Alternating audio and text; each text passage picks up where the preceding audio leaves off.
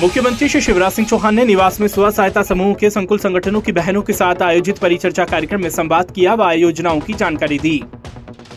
मुख्यमंत्री श्री शिवराज सिंह चौहान ने कार्यक्रम में कहा कि महिला सशक्तिकरण मेरी ज़िंदगी का मिशन है। मुख्यमंत्री श्री शिवराज सिंह चौहान ने कार्यक्रम में कहा कि स्व सहायता समूह की बहनें समाज सुधार का आंदोलन भी चलाएँ। बच्चों की पढ़ाई, बाल विवाह न होने देना तथा नशा मुक्ति के लिए समूह अपने स्तर पर गतिविधियाँ और जागरूकता के लिए कार्य करें। मुख्यमंत्री श्री चौहान ने कहा कि आजीविका मिशन को सशक्त बनाने के लिए यह आवश्यक है कि हम अपनी ज़रूरत का सामान आजीविका स्टोर से ही लें। प्रदेश में आजीविका स्टोर और दीदी कैफ़े की संख्या बढ़ाई जाएगी। प्रदेश को बढ़ाने और बनाने में आजीविका मिशन महत्वपूर्ण योगदान दे रहा है।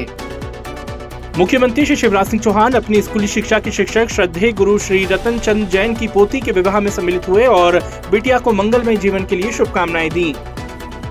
मुख्यमंत्री श्री शिवराज सिंह चौहान ने मंत्रालय में वीडियो कॉन्फ्रेंसिंग के माध्यम से 22 मई को पन्ना 24 मई को उमरिया और 25 मई को डिंडोरी ज़िले में होने वाले कार्यक्रमों की तैयारियों की समीक्षा की। मुख्यमंत्री श्री शिवराज सिंह चौहान ने श्यामलाल स्थित उद्यान में आंवला और बरगद के पौधे लगाए मुख्यमंत्री जी के साथ।